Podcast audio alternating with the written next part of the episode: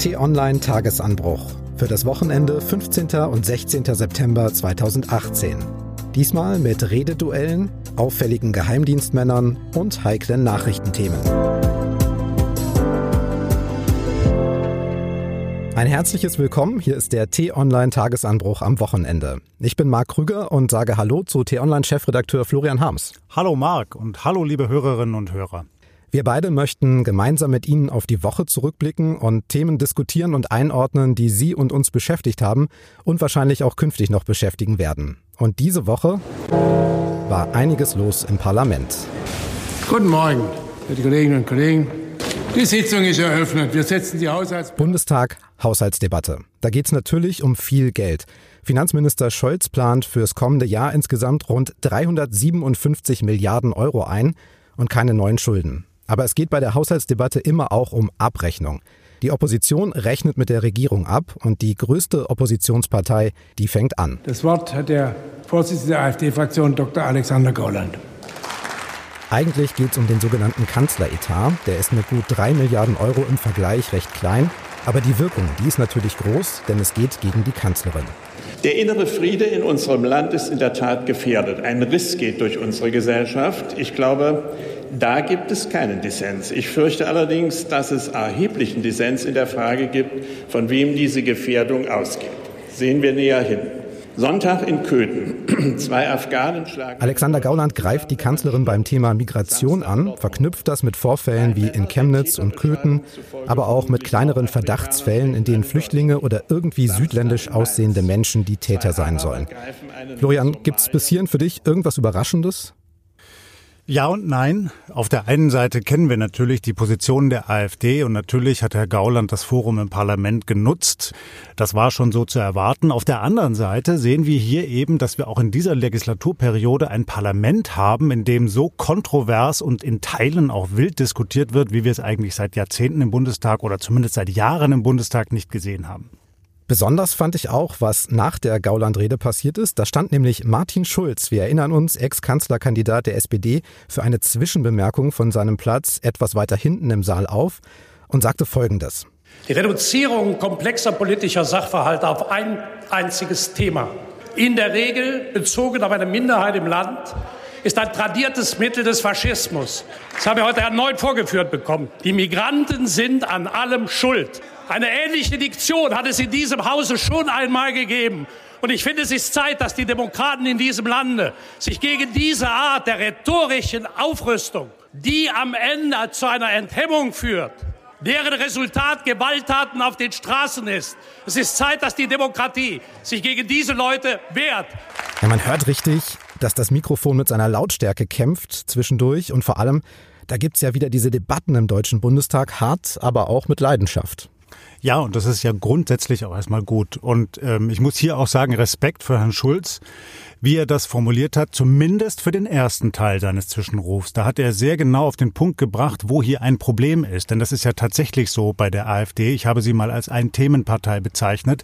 Sie versucht eigentlich jedes Thema immer wieder zurückzuführen auf eine Generalkritik an der Migrationspolitik der Bundesregierung und von Kanzlerin Merkel dass bei dieser Politik nicht alles gut gelaufen ist, dass da vor allem zu Beginn gravierende Fehler gemacht worden sind, dass die Kanzlerin es bis heute eigentlich nicht geschafft hat, der Bevölkerung mal wirklich plastisch und glaubwürdig zu erklären, was da schiefgelaufen ist und dass sie zu den Fehlern steht und wie sie weitermachen will. Das ist die eine Seite der Medaille.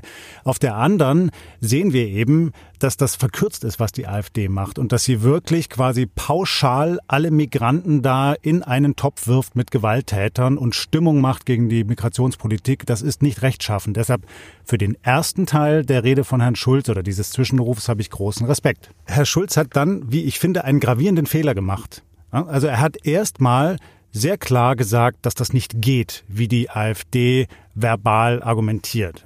Und wenn wir uns mal die Sprache vieler AfD-Politiker ansehen, wenn wir mal denken nochmal an Herrn Gauland, der im Hinblick auf den Holocaust vom Vogelschiss äh, der Geschichte gesprochen hat, oder auch im Hinblick auf Herrn Höcke, der über das Mahnmal für die Holocaust-Opfer gesprochen hat und das als ein Mahnmal der Schande bezeichnet hat. Das geht so überhaupt gar nicht. Das muss hart kritisiert werden, auch im Bundestag. Das hat Herr Schulz erst gemacht. Dann ist er aber selber in so eine radikale Rhetorik verfallen. Ich habe mir das nochmal rausgesucht. Er hat gesagt, Herr Gauland, die Menge von Vogelschiss ist ein Misthaufen und auf den gehören Sie in der deutschen Geschichte.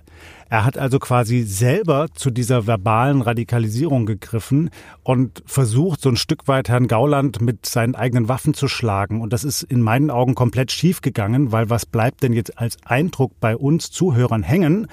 Es bleibt so ein bisschen der Eindruck, wer so spricht, der misst eigentlich mit zweierlei Maß. Er wirft den anderen genau die verbale Radikalisierung vor, die er dann selber vornimmt und betreibt. Und äh, das ist, glaube ich, ein Fehler. Da war Martin Schulz aber nicht der Einzige, auch aus der SPD. Sein Fraktionskollege Johannes Kahrs hat in seiner Rede auch die AfD angegriffen. Hören wir mal rein. Und wenn man sich das anguckt, dann haben sie außer dumme Sprüche keine Inhalte, keine Lösung. Das ist peinlich. Es ist weder bürgerlich. Man muss sich diese Traurigen da nur angucken und dann weiß man, von denen sind keine Lösungen zu erwarten, sondern nur Spaltung, Hetze und alles das, was bei denen dazugehört. Hass macht hässlich. Schauen Sie über den Spiegel. Ist das jetzt der neue Ton im Parlament? Ist das okay? Ich hoffe nicht, weil das ist genau wieder diese verbale Radikalisierung. Ich glaube nicht, dass das dazu beiträgt, Menschen davon zu überzeugen, dass die AfD in ihrer Art und Weise, wie sie Politik macht oder wie sie auch verbal auftritt, inakzeptabel sei. Das will er damit erreichen mit Herr Kars mit so, einem, so einer Stellungnahme. Das mag so ein bisschen dabei helfen, die eigenen Reihen hinter sich zu schließen. Und was wir gerade bei der SPD sehen, ist ja auch, dass sie geradezu verzweifelt darum kämpft, selber ein Thema zu finden, mit dem sie sich profilieren kann. Und ein Stück weit findet sie jetzt in der Gegenhaltung, sozusagen im Widerspruch gegen die AfD, findet sie eine neue Rolle. Und das steht der Partei ja auch eigentlich zu. Das ist die älteste Partei im Parlament. Ähm, sie hat eine lange Tradition des Antifaschismus. Daran knüpft man jetzt ein Stück weit an. Ich glaube aber, es wäre klüger, wenn man das nüchterner machen würde. Man würde mehr Menschen in der Bevölkerung überzeugen. Und die Folge von Kars Rede war halt, dass die AfD-Abgeordneten aufgestanden sind, den Saal verlassen haben. Das passt ja dann wieder so ein bisschen in die Opferrolle. Die anderen, in diesem Fall die SPD, grenzen sie aus. Und dann haben sie wieder genau die Bilder, auf die sie es vermeintlich auch anlegen. Also funktioniert das nicht. Genau. Und das sind genau die Bilder, die die AfD ja dann auch in den sozialen Netzwerken, auf Facebook, Twitter und so weiter verbreitet hat. Schau mal, die anderen grenzen uns alle aus, die nehmen uns nicht ernst, die wollen uns gar nicht haben. Wir müssen also noch stärker werden, um diesem Polit-Establishment etwas entgegenzusetzen. Also ich glaube, Herr Kars hat sich, seiner Partei und auch der Parlamentsdebatte damit keinen Gefallen getan. Braucht es vielleicht genau diese Auseinandersetzungen, um auch schärfer wieder die Unterschiede zwischen den Parteien herauszuarbeiten? Grundsätzlich ja. Und es ist ja auch gut, dass die harten politischen Debatten eben dann nicht nur in den Talkshows abends im Fernsehen geführt werden, sondern da, wo sie hingehören, im Parlament, im Deutschen Bundestag. Gleichwohl einen gewissen Anstand, wie Helmut Schmidt das genannt hätte, sollte man dabei, glaube ich, schon wahren, weil man ja auch immer im Blick behalten muss, dass ähm, der Adressat ja nicht nur der politische Gegner ist, sondern das sind wir alle, die wir dann im Fernsehen äh, diese Parlamentsdebatten verfolgen oder darüber lesen oder in den sozialen Netzwerken davon etwas mitbekommen. Das muss man dann als Spitzenpolitiker schon immer bedenken, was die eigenen Worte dann ausrichten. Die Kanzlerin hat ja auch gesprochen in der Haushaltsdebatte. Ja, hat sie? Darauf wollte ich hinaus. Sie hat gesprochen, sie hat aber nicht darauf reagiert, auf die ganzen Angriffe, denn natürlich wird sie angegriffen. Es geht ja auch um ihre Politik und um ihre Regierung. Und trotzdem finde ich seltsam, dass bei mir nichts hängen geblieben ist. Es wirkt, als wäre sie gar nicht Teil davon. Wie ist das mhm. bei dir? Ja, das nehme ich auch ein Stück weit so wahr. Auf der einen Seite weiß ich, dass das Kanzleramt sich entschieden hat, im Umgang mit der AfD sehr zurückhaltend zu sein. Es herrscht dort der Eindruck vor, würde die Bundeskanzlerin jetzt jedes Mal eingehen auf Provokationen von AfD-Mitgliedern oder auch einfach nur Stellungnahmen von AfD-Politikern, dann würde die Kanzlerin die AfD eher stärken, aufwerten, ne, auf Augenhöhe heben und das will sie tunlichst vermeiden. Und das ist ja auch etwas, was die AfD ärgert, was die AfD-Politiker sehr ärgert. Das merkt man auch im Parlament. Auf der anderen Seite, jetzt mal abseits von politischer Taktik, war ich auch wirklich enttäuscht von dieser Rede der Bundeskanzlerin. Ich hätte eigentlich erwartet, dass sie diese Gelegenheit in der gegenwärtig aufgeheizten politischen Lage in unserem Land, denken wir mal daran, was alles passiert ist so in den letzten Wochen, ne? auch auf den Straßen in Chemnitz und so weiter, dass sie das nutzt wirklich für einen leidenschaftlichen Appell, um ihre Politik zu erklären. Natürlich hat sie was zu Chemnitz gesagt und das war auch inhaltlich ja alles richtig und eines Regierungschefs angemessen. Aber die Art und Weise, wie das herüberkam, wirkte in meiner Wahrnehmung sehr müde, fast schon zurückgenommen und äh, ich vermisse da einfach ein Stück weit Führung.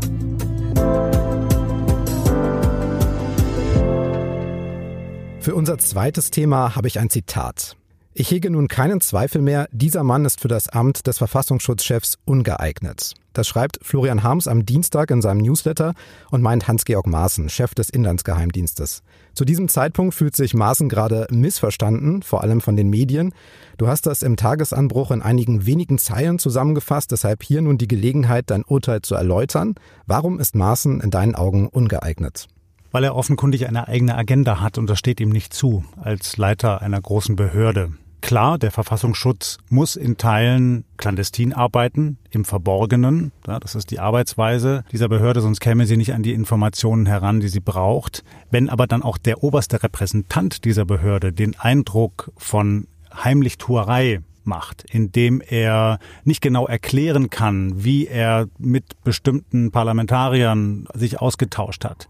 Ja, wir hatten jetzt den Fall des AfD-Politikers Brandner, dem Herr Maaßen offenkundig Informationen zugespielt hat, die er so nicht hätte weitergehen dürfen, was den Haushalt seiner eigenen Behörde anbelangte. Das haben die Kollegen von Kontraste ähm, herausgefunden, von der ARD, RBB. Das ist schon mal ein Fall, der geht so nicht dass Herr Maaßen dann in seinem Statement für die Bildzeitung sich quasi gegen die Kanzlerin gestellt hat und gemutmaßt hat, geraunt sozusagen, dass dieses Video in Chemnitz möglicherweise nicht verlässlich wäre. Das hat tagelang so stehen lassen und damit quasi sich nicht nur gegen die Kanzlerin gestellt hat, sondern auch, ja, ein Stück weit gegen alle, die ein großes Aufklärungsbedürfnis haben äh, zu den Ausschreitungen, die wir dort in Chemnitz gesehen haben. Das geht schlicht nicht. Das kann sich so ein Oberhaupt einer wichtigen großen deutschen Behörde schlicht nicht erlauben. Also ich habe den Eindruck, das Vertrauen in ihn ist mittlerweile gleich null zumindest äh, bei der Bundeskanzlerin, auch bei den SPD-Ministern. Und deshalb geht das so nicht weiter. Maaßen verlangt Beweise, wo es ohnehin eigentlich wenig Zweifel gab. Zum Beispiel bei dem Video ist er sehr spitzfindig bei einem Wort, nämlich Menschenjagd bzw. Hetzjagd, spricht aber andererseits von Mord, obwohl es ja noch gar keinen Urteil dazu gibt und auch wir gar nicht wissen, ob die Anklage überhaupt auf Mord lautet in Chemnitz. Passt das zusammen? Nee, das passt eben nicht zusammen. Und man muss von so jemandem in dieser Stellung erwarten können, dass er sehr klar spricht und wenn er sich mal verspricht oder eine falsche Formulierung anwendet, sie sofort richtig stellt und korrigiert und sagt, was er damit meint, eben weil er mit seinem Amt so wichtig ist, weil er eine Behörde repräsentiert, gegen die die Mehrheit der deutschen Bevölkerung ein großes Misstrauen hegt. Das hatten wir gerade exklusiv veröffentlicht in einer Umfrage auf T Online. 60 ne? Prozent der Bundesbevölkerung misstraut dem Bundesverfassungsschutz und das in Teilen auch wirklich aus gutem Grund, wenn man sich mal die Aufarbeitung des ganzen nationalsozialistischen Untergrunds anschaut, was dort passiert ist. So eigentlich müsste so jemand sehr transparent arbeiten, müsste sehr transparent erklären und sehr klar kommunizieren. Das tut Herr Maaßen alles. Er widerspricht sich auch. Herr Maaßen ist ein großes Diskussionsthema seit vielen Tagen auch in der Regierungskoalition. Die SPD will, dass er geht. Generalsekretär Lars Klingbeil ist da sogar sehr deutlich geworden. Wir haben einen Verfassungsschutzpräsidenten erlebt, der öffentlich herumspekuliert, der zum Stichwortgeber auch für rechte Verschwörungstheoretiker wird. In den Gremien des Deutschen Bundestages hat er keine Aufklärung betrieben. Er hat keine Belege für seine Behauptungen geliefert. Er hat das Vertrauen in seine Person nicht wiederhergestellt. Und deswegen ist für die SPD klar, dass Herr Maaßen gehen muss. Auch in der Opposition gibt es aus fast allen Parteien Rücktrittsforderungen. Nur die Union mit Innenminister Seehofer und die AfD halten bisher klar fest an Maßen. Ein Treffen zwischen Union und SPD gab es auch schon in der Sache. Was es nicht gab, waren Entscheidungen. Jetzt soll es am Dienstag weitergehen. Was gewinnt man damit außer Zeit? Nichts. Ja. Im Gegenteil, es wird eher eine Dynamik erzeugt, dass diese Personalie von Herrn Maaßen jetzt zu einer Krise in der Großen Koalition führt der nächsten Krise. Wir haben ja gerade die letzte erst verdaut. Das war der Streit um den Masterplan von Horst Seehofer und die Migrationspolitik. Jetzt kommt gleich wieder das nächste Problem. Sie sind nicht in der Lage, die Parteivorsitzenden, die Spitzen der Regierungsfraktionen, das auszuräumen, ja, und das einfach sich zu treffen, zu entscheiden und dann nach vorne zu gucken, wie es vielleicht ein Gerhard Schröder gemacht hätte. So, mit einer sehr starken Führungsstärke. Die hat die Bundeskanzlerin Merkel im Moment nicht mehr. Und das ist ein Problem. Ja, jetzt schwert das quasi weiter und das ist längst viel mehr als nur eine Personalie, ein Problem um den Chef des Bundesverfassungsschutzes. Es ist schon wieder eine Koalitionskrise. Und wenn das so weitergeht in den nächsten Monaten, dass ein Anlass nach dem anderen immer wieder zu Streit und wirklich absolut konträren Positionen in der Großen Koalition führt und auch dazu, dass die Politik ein Stück weit gelähmt wird, dann geht das nicht mehr lang gut, dann fliegt der Laden irgendwann auseinander.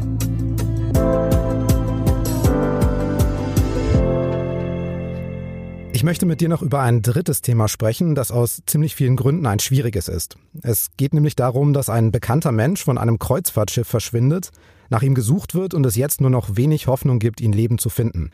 Es ist möglich, dass dieser bekannte Mensch absichtlich von dem Schiff gesprungen ist, wir wissen es aber noch nicht sicher. Auch bei T-Online war und ist der Fall ein großes Thema und das hat auch dazu beigetragen, dass alle den Namen kennen und wissen, dass es hier um Daniel Kaiser-Kübelböck geht. Eine Nutzerin aus unserem Forum nennt Berichte über das Thema Schicksalsvoyeurismus. Wir möchten diesen Podcast auch nutzen, um Diskussionen und Abläufe aus der Redaktion transparent zu machen. Deshalb, was ist deine Position zu diesen Themen und der Kritik daran? Also ja, wir haben umfassend über den Fall berichtet. Ich glaube aber nicht, dass wir da Voyeurismus gemacht haben. Und ich glaube auch nicht, dass wir eine Grenze überschritten haben. Wir haben redaktionelle Prinzipien und das ist einfach so, wir berichten dann über Suizide, wenn sie eine prominente Person betreffen oder wenn sie in der Öffentlichkeit stattgefunden haben, also ohnehin Menschen, viele Menschen davon äh, betroffen sind oder das wahrgenommen haben oder auch Einschränkungen dadurch erfahren haben. Wir wollen aber in jedem Fall immer die Würde des Opfers wahren und auch auf gar keinen Fall wo juristisch agieren. Ich glaube, wir haben das hier gemacht, indem wir eben sehr nüchtern berichtet haben über diesen Fall. Es gibt ja auch für diese heiklen thematischen Fälle eine Orientierungshilfe. Das ist der Pressekodex. Das ist eine Art Ethikrichtlinie für Journalisten. Und auch da geht es um das Thema Suizid in den Medien. Ich zitiere mal, da steht, die Berichterstattung über Selbsttötung gebietet Zurückhaltung. Dies gilt insbesondere für die Nennung von Namen, die Veröffentlichung von Fotos und die Schilderung der näheren Begleitumstände. In unserer Redaktionsrichtlinie, die du auch gerade angeführt hast, gehen wir sogar noch ein bisschen darüber hinaus. Wir haben das nochmal gesondert beschrieben.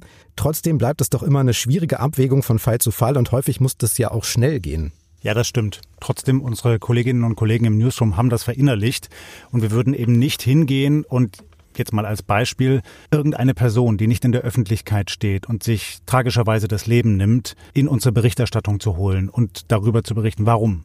Es gibt keinen besonderen Grund dafür, wenn eben nicht andere Menschen noch betroffen sind dann ist da einfach der Persönlichkeitsschutz zu wahren. Wenn es eine prominente Person ist, wie hier in diesem Fall, dann wollen und müssen wir darüber berichten, weil wir auch den Eindruck haben, es gibt eine große, ein großes Bedürfnis nach Berichterstattung von unseren Leserinnen und Lesern ähm, weil der Fall ja auch einfach Kreise gezogen hat und weil er auch viele Menschen im Umfeld betrifft, sei es auf diesem Schiff oder sei es im Umfeld der Person von äh, Daniel Kaiser Kübelböck. So, und trotzdem gehen wir eben nicht hin und berichten jetzt en Detail was man zum Beispiel genau weiß, was passiert ist in den letzten Momenten eines, eines Menschen, der sich das Leben nimmt. Ja? Also du hast es gerade selbst gesagt, was der Presserat ja auch empfiehlt, dass man eben nicht explizit detailliert die Tötungsmethode beschreiben soll oder ähnliches. Und äh, daran halten wir uns auch. Auf T-Online sind auch die Nutzer eingeladen zu kommentieren. Bei bestimmten Themen öffnen wir das Forum aber bewusst nicht.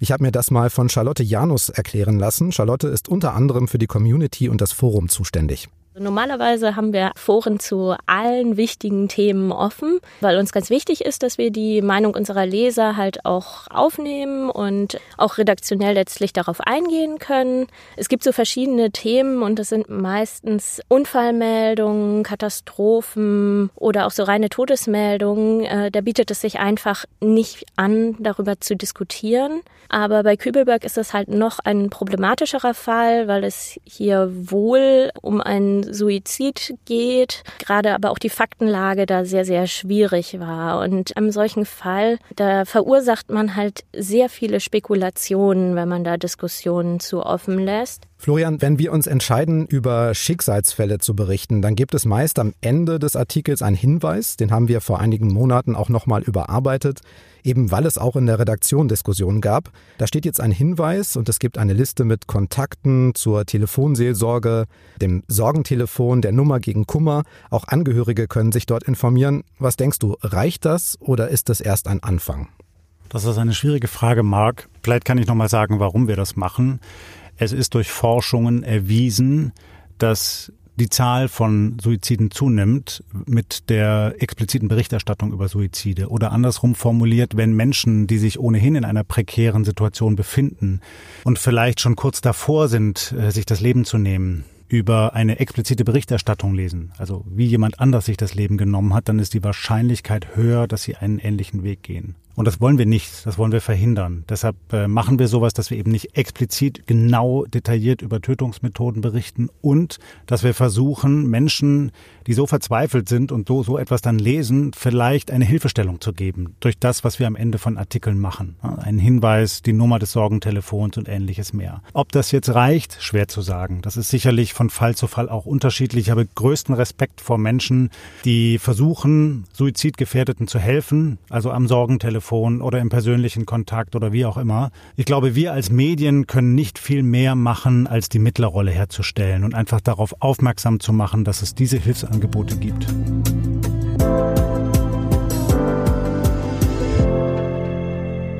Zum Schluss schauen wir nochmal, was in der kommenden Woche ansteht und worauf sich Leser und Hörer im Tagesanbruch freuen können. Florian, welche Themen hast du für die kommende Woche rausgesucht? Ich habe mal drei mitgenommen. Am Mittwoch reist die Bundeskanzlerin zum EU-Gipfel nach Salzburg. Da geht es um ein Thema, über das wir jetzt schon viel geredet haben, die Migration, aber auch um den Brexit. Und da, ehrlich gesagt, bahnt sich eine Katastrophe an. Es sieht nicht so aus, als könne es noch einen geordneten Brexit geben, also einen Ausstieg der Briten aus der Europäischen Union. Ich glaube, wir werden da ein gigantisches Chaos mit sehr gravierenden Folgen erleben. Deshalb wollen wir da jetzt auch schon im Vorfeld intensiv drüber berichten. Und am Donnerstag habe ich mir zwei Termine aufnotiert. Ähm, in Berlin findet der Netzgipfel statt. Da will Bundeswirtschaftsminister Altmaier endlich mal klären, wie es jetzt mit dem schleppenden Ausbau der Stromnetze für die Energiewende weitergehen soll. Und es beginnt der Prozess äh, gegen Donald Trumps früheren Wahlkampfleiter Paul Manafort in Amerika. Der ist ja angeklagt wegen Verschwörung, Steuerhinterziehung und Geldwäsche. Und da stellt sich natürlich die Frage, ob es da weitere Hinweise gibt auf mögliche dubiose Geschichten im Wahlkampf von Donald Trump. Okay, vielen Dank, Florian. Vielen Dank aber auch vor allem an Sie fürs Zuhören. Wenn es Ihnen gefallen hat, dann lassen Sie uns doch gerne eine Bewertung da, zum Beispiel auf iTunes. Und noch ein Vorschlag, abonnieren Sie den Tagesanbruch von Florian Harms. Den gibt's als Newsletter immer morgens gegen 6 Uhr zum Lesen und natürlich zum Anhören als Podcast und auf Amazon Alexa, Google Home und auf t-online.de. Und wir sagen Tschüss, bis zum nächsten Mal. Tschüss und bleiben Sie uns gewogen.